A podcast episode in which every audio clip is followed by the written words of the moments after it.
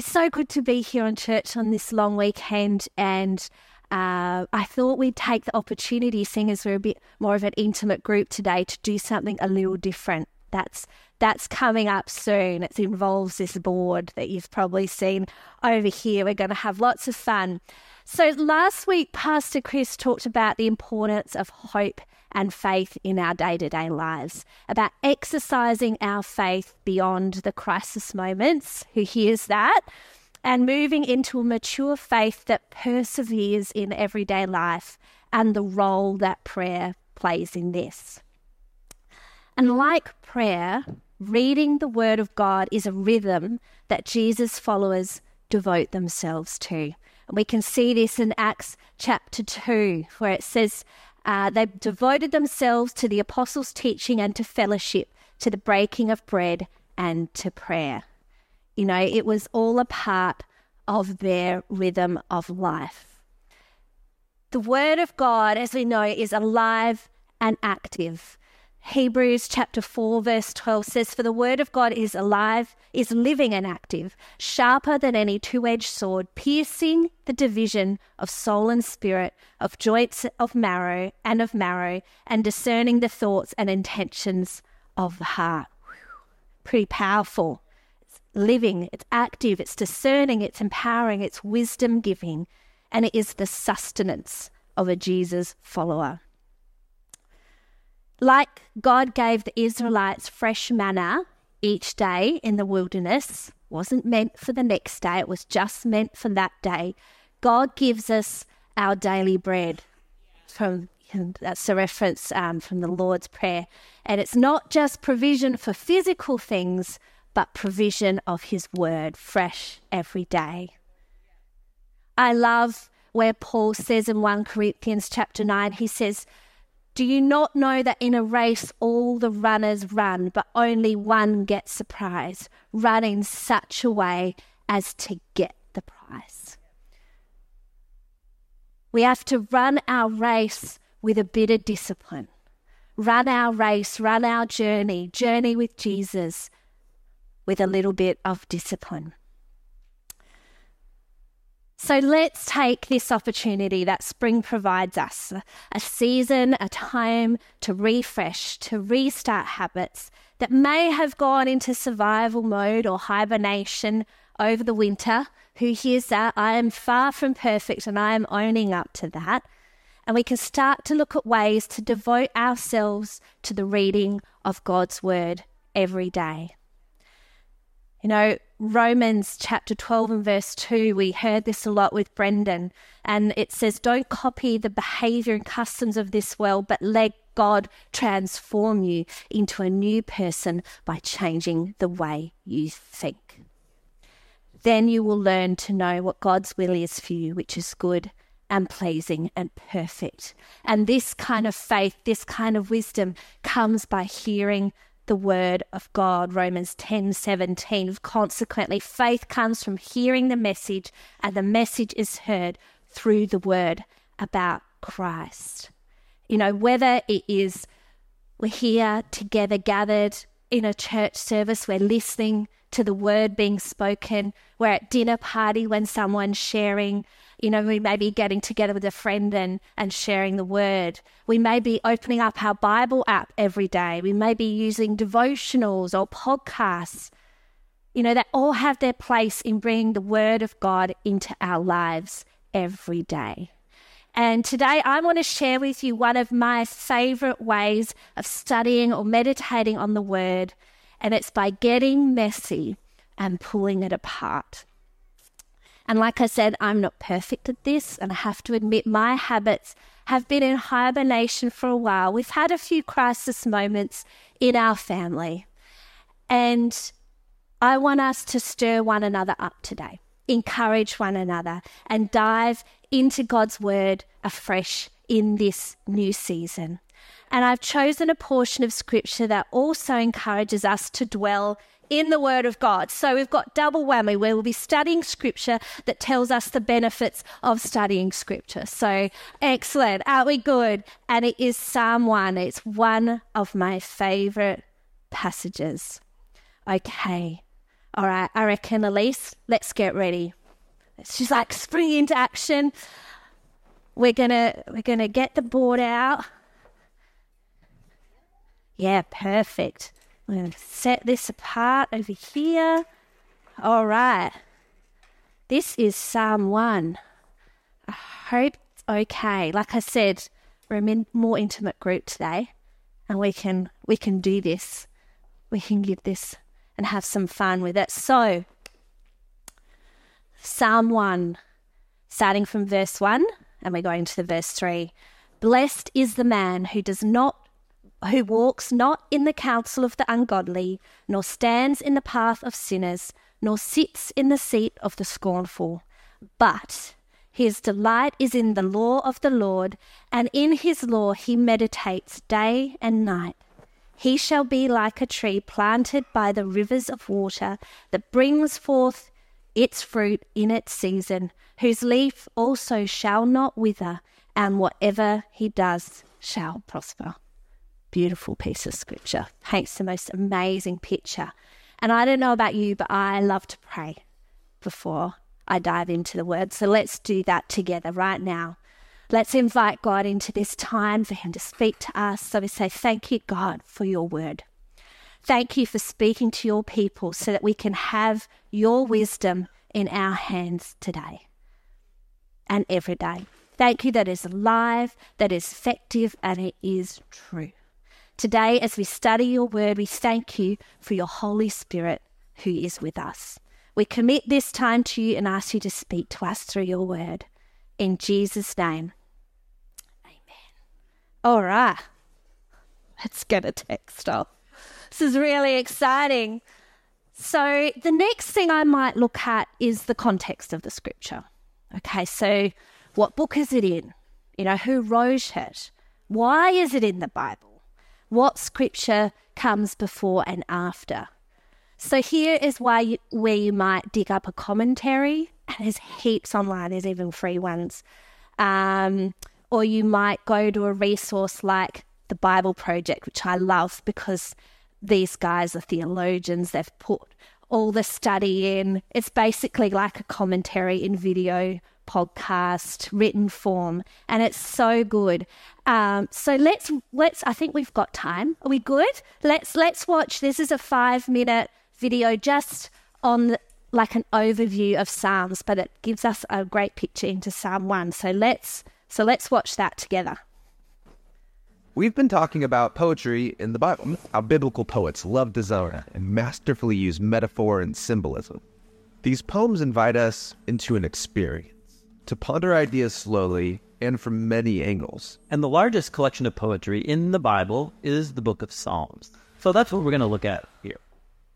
Now, the Israelites composed lots of poetry throughout their history. Yeah, poems were written by Israelite sages, kings, and prophets. Some poems were sung by choirs in the Jerusalem temple, while others were prayed by families at home. And over the centuries, the most important and widely read poems were compiled together to be read or sung on special occasions. I'm not familiar with books of poetry, a large collection, the greatest poems in one place, and I can read through it and pick my favorites. But the Book of Psalms isn't that kind of collection. Here, each poem has been expertly crafted and then placed where it is for a reason, to create a storyline from the book's beginning to its end. Mm. The Psalms poetically retell the entire biblical story, and they invite you into a literary temple. A literary temple? Yeah, so the tabernacle and then later the temple in Jerusalem were where ancient Israelites went to meet with God. When you arrived, you would see art and imagery everywhere. You'd see priests performing rituals, you'd hear songs and prayers, all of it symbolically proclaiming that your God rules the world from this mountain and you're in his living room. Hmm. So the temple was a place to be in God's presence and also to immerse yourself in the story of God's kingdom. Exactly. And so try to imagine how traumatic it was when the Babylonians invaded Jerusalem, plundered and burned the temple, and then took many Israelites into exile. Yeah, where can they go now to meet with God, to sing their story and say their prayers? That's where the book of Psalms comes in. It's a prayer book for exiles, designed as a virtual temple. You enter the Psalms to meet with God and to hear the entire biblical story of God's kingdom sung back to you in poetry. Cool, but how does the Psalms do it?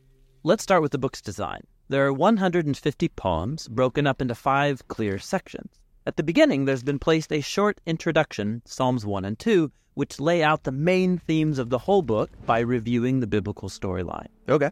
Psalm 1 looks back to the Garden of Eden and its river of life. Yeah, God placed humanity in a garden temple. And here, humans decide to define good and evil on their own terms and so are exiled from the garden. But the first psalm paints a portrait of hope about an upright human who delights in God's wisdom, which is called Torah or instruction. This person is like the tree of life in the garden temple. They eternally blossom because they're planted in the river of God's life. Yeah, that's beautiful. But who's it supposed to be? Well, remember that story in Genesis? After humanity's foolish rebellion, God made a promise. Oh, right, a future human, the seed of the woman who would come and defeat evil and restore the world. And that's what Psalm 2 is about. God's promise that a king would come from the line of David. He's called the Son of God and the Messiah. God appoints him to bring justice on human evil and to restore God's kingdom and peace over the nations. So Psalms 1 and 2 introduce all these main themes. Yes. And then the book develops those themes through the five sections. The first two explore the complicated story of David and his royal family. The third section focuses on the tragedy of Israel's exile and the downfall of David's royal line. But then the fourth and fifth sections rekindle the hope for the Messiah, a new temple, and God's kingdom on the other side of the exile. Then the book ends with a five part conclusion praising God for his faithfulness. Cool. Now, nearly half of the Psalms are connected to one guy, King David, who God chose to rule Israel. Yes, David's story is really important in this book. He experienced many times of hardship, but he trusted God with radical faith. And in these poems, David shares his fears, confesses his failures, and offers thanks to his Redeemer. And he's constantly speaking of a deep longing to be in God's presence in the temple. But wait, David lived before the temple was even built. Exactly. This portrait of David, hoping and praying for God's kingdom and a future temple, it resembles the hopes of the later generations of the exiles. And so, David's prayers could become theirs as well. David's like a prayer coach, giving us words for how to pray and how to discover God's presence in good times and bad. Exactly. There are 73 poems connected to David, but most of the rest come from later generations of biblical poets, and they have learned to pray and hope like David. And so the end result is the book of Psalms, designed as a virtual temple for all generations of God's people. This isn't a kind of book you just read once and put down. No, it's designed for a lifetime of slow rereading and reflection. These prayers and laments and songs of praise are meant to become our own. They're poems for exiles who are learning to live by God's wisdom and to seek God's justice in the world as they hope for the coming Messiah and the kingdom of God. Turn me back on. How good is that? That gave us heaps of information so we can see that the Psalms are a book of poetry. Good to know, right? So we've got and and it's like split up into five books. So this is one of five. And oh here, yeah. Oh sorry, there they go. I knew I was to do that. All right. Thanks, Elise. We'll give her a round of applause at the end.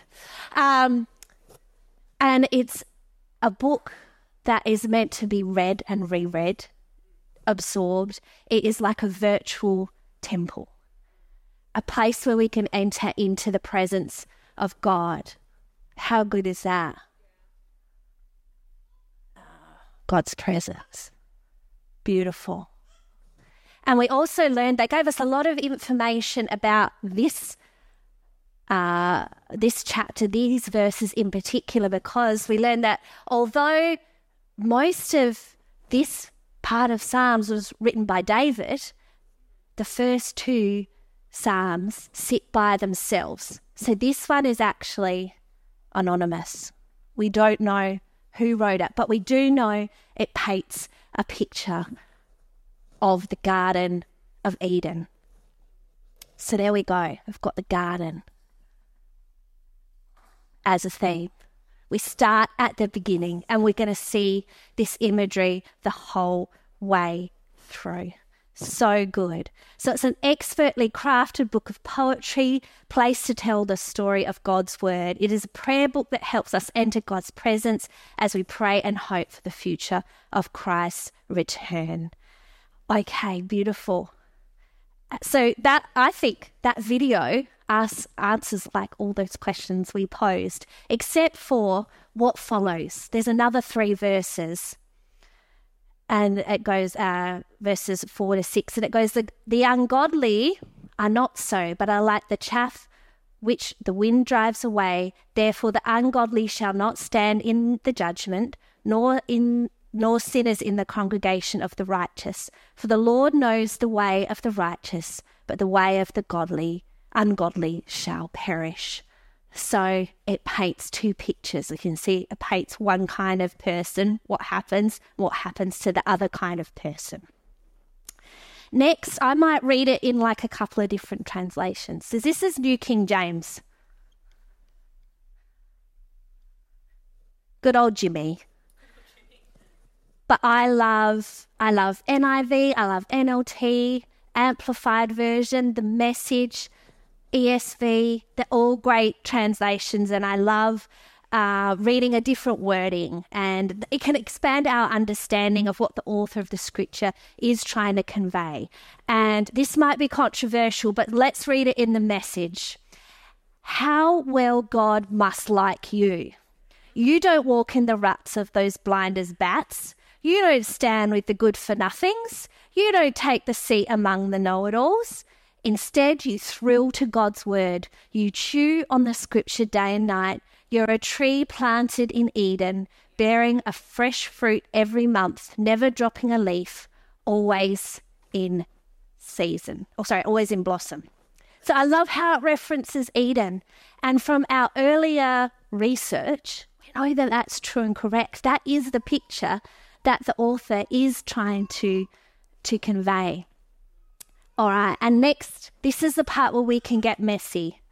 And Ash, can I borrow your Bible for a sec? I didn't bring mine. So this is where we can go like line by line and like pick out significant phrases or words, or they may trigger thoughts, well, you know, words to look up meanings, images, other Bible verses, and can do something like Ash has done here.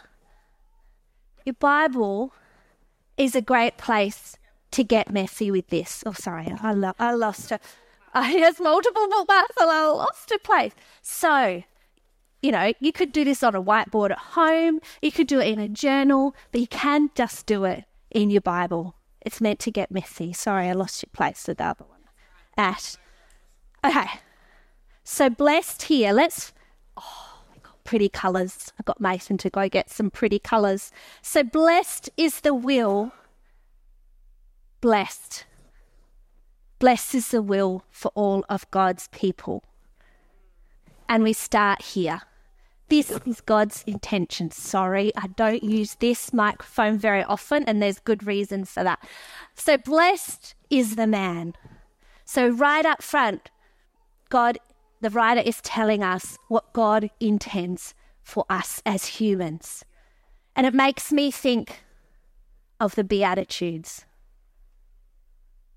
Oh, how do I spell that? Is it two T's up front? Yeah. It's all right. My spirit. You love me. Jesus loves me. We're so forgiven.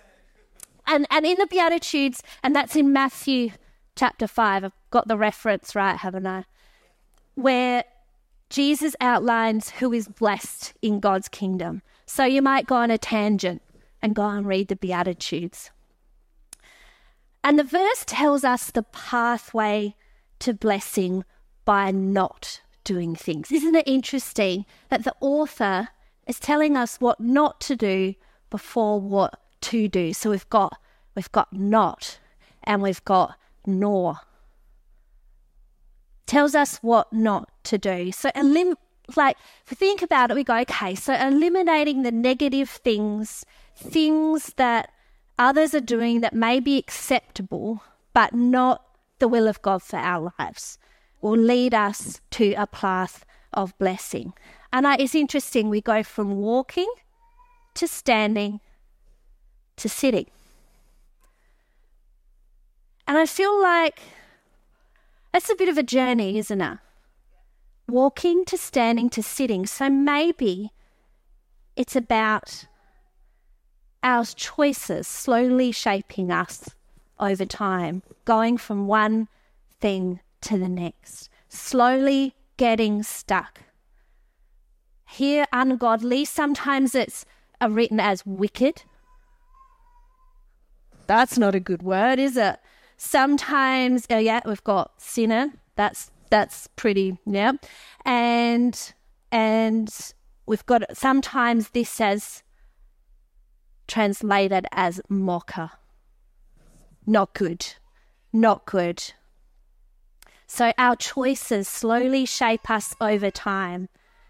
You know, the wicked or the ungodly is talking about being morally backward, right? We think of that and may you know and sin. What do we know about sin?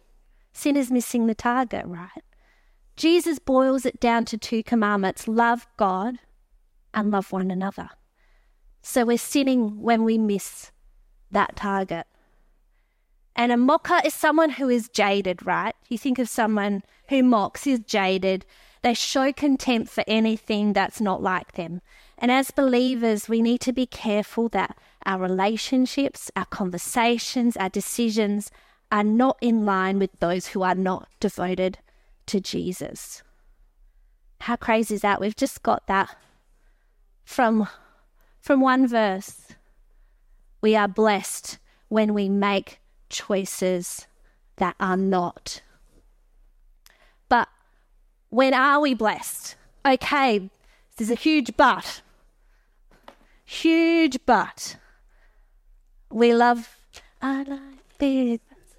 Well, that's probably that's probably very wrong to go there, right? But his delight is in the law of the Lord, and in his law he meditates day and night. So we are not to walk in the counsel of the ungodly, or stand in the path of sinners, or sit in the seat of the scornful. What are we to do? Where does the blessed person position himself? He delights in the law of the Lord. So, what does delight mean to you? You might look that up.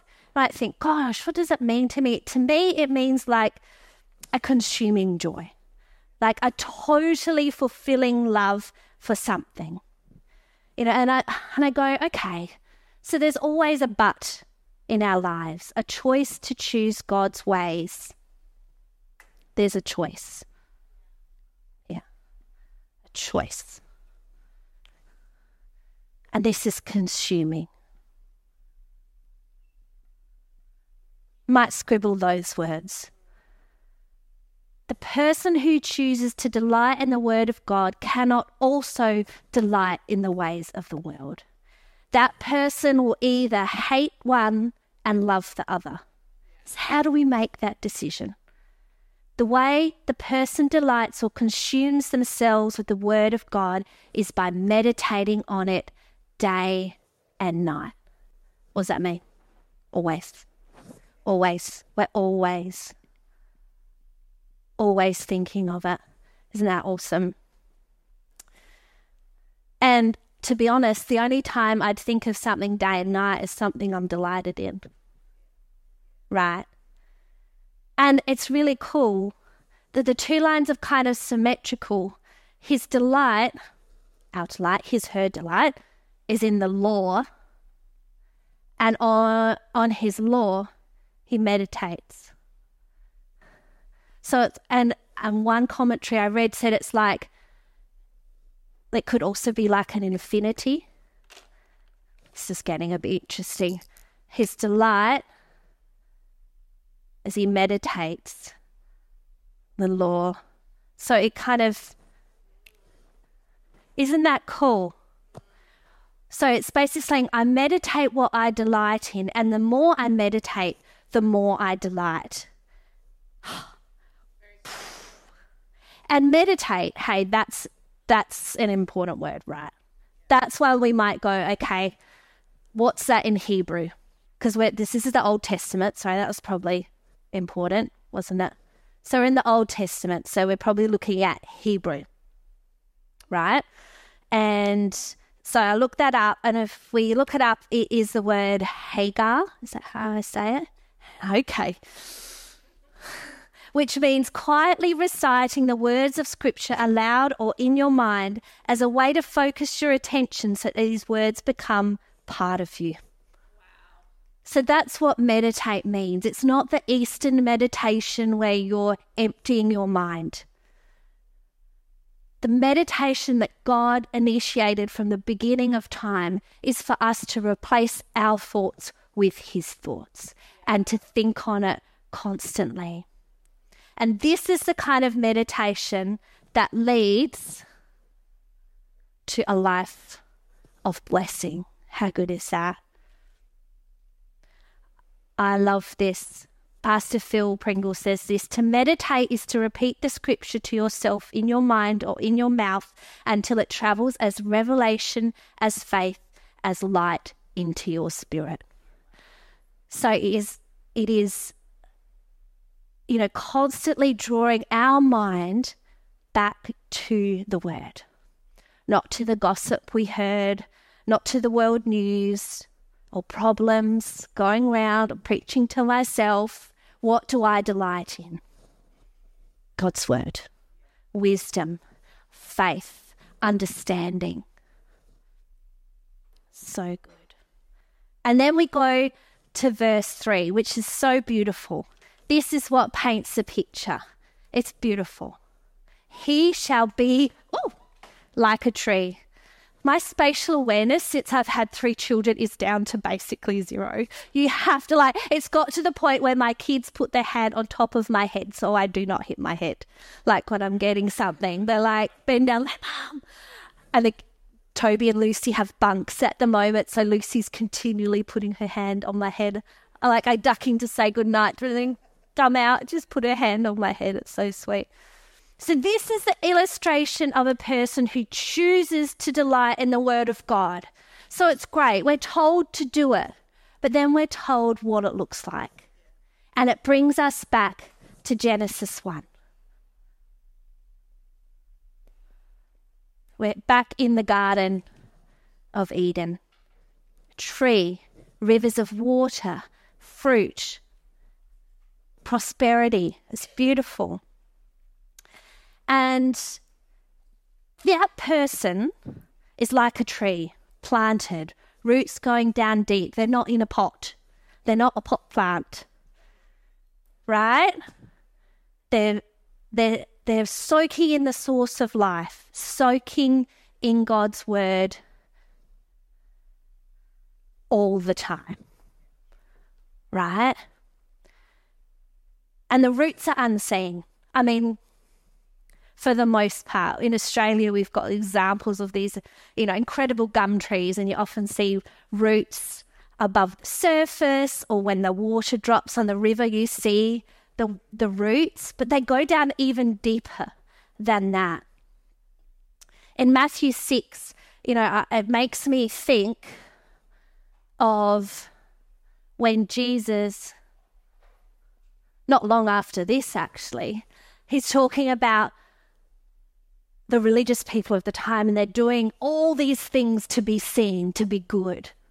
Whereas Jesus revolutionizes it and says, hey, it's a much it's much more than that. It's about what you do in the hidden, in the unseen, underneath the surface. God is more concerned with our heart. So instead of planting ourselves in a way that leads to death and destruction with the mockers and the sinners and the wicked, we are planting ourselves in a way that brings life through meditating on God's instruction. And we see the tree, streams of living water, abundant fruit, undying leaves. And that, like I said, that is the imagery of the Garden of Eden. Streams of living, like in some straight, uh, translations, it uses living water. And that makes me think of when Jesus speaks of streams of living water, which is uh, referring to the Holy Spirit, and that's in in uh, John chapter seven. So you go might go, hey, I'm going to segue into John chapter seven. Have a look at that. Two, um, I also love the fruit in season. What does that make us think of? Galatians. Where Paul talks about if you're living in the Spirit, if you're consumed with God, then certain fruits will appear. The believer produces fruit, and the leaf shall not wither. I love this. That makes me think of eternal life in God. Amazing. And whatever that this person who meditates on God's word, he'll prosper. He'll be successful. This is the successful life, meditating on God's word. An abundant life for that person and the people around them. Isn't it good? This is what a tree of life, a person who meditates on God's word all the time, looks like. This is an image I saw on Instagram. I don't know if we can. I think it paints the picture beautifully. And it makes me think of Colossians 2 and verse 7. Let your roots grow down into Him and let your lives be built on Him. Then your faith will grow strong in the truth you were taught and you will overflow with thankfulness. Beautiful. So, this whole thing—it's that verse in Colossians. The, the roots.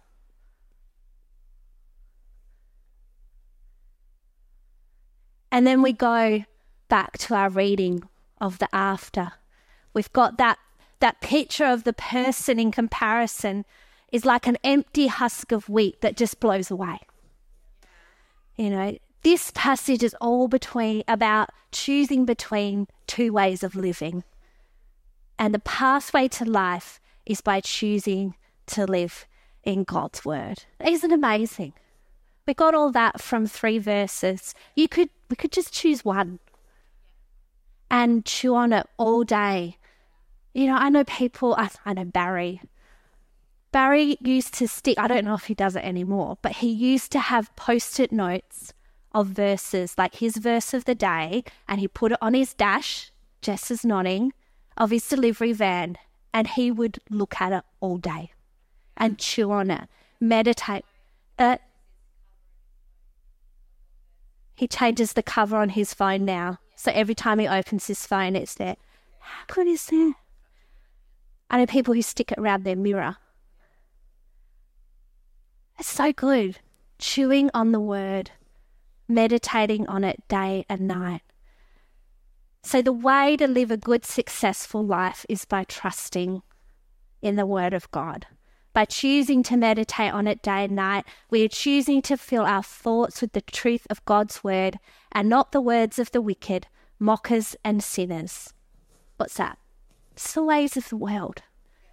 And gosh, we are human. We are not perfect. But God says, replace that with this.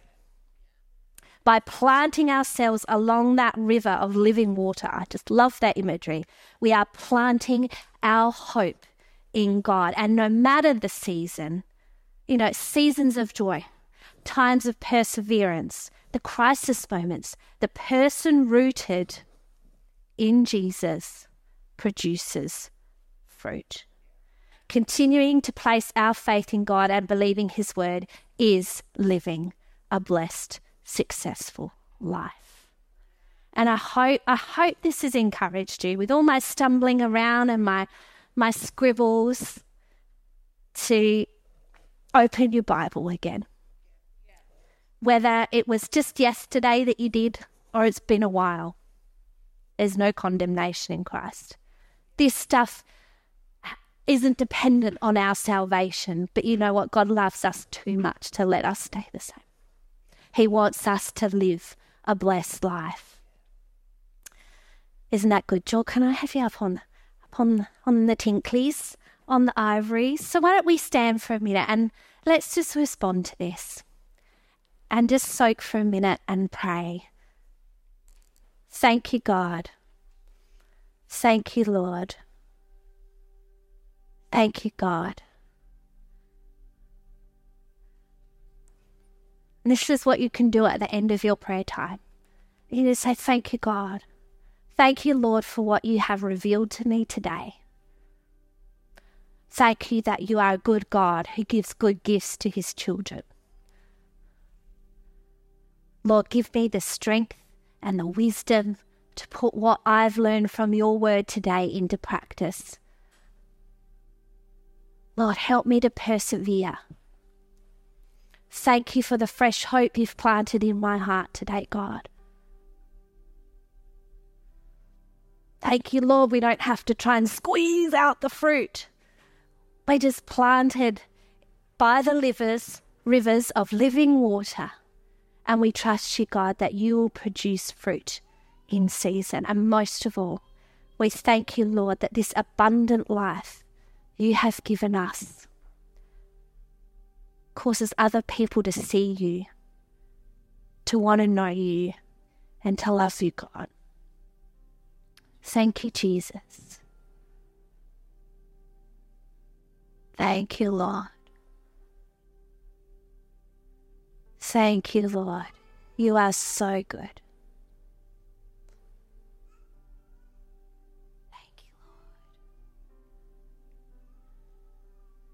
If this has stirred anything in you today and you want prayer for anything at all, there'll be a couple of people up the front after the service who would love to pray with you. Thank you, Lord. Thank you, God. Lord God, I pray for these incredible people here today who have come to fellowship, have come to hear your word. You, Lord, for fresh hope in our hearts. Encourage us here today. And we go from this place feeling a little more loved, a little refreshed, a little reinvigorated, inspired to meditate on your word. In Jesus' name, amen.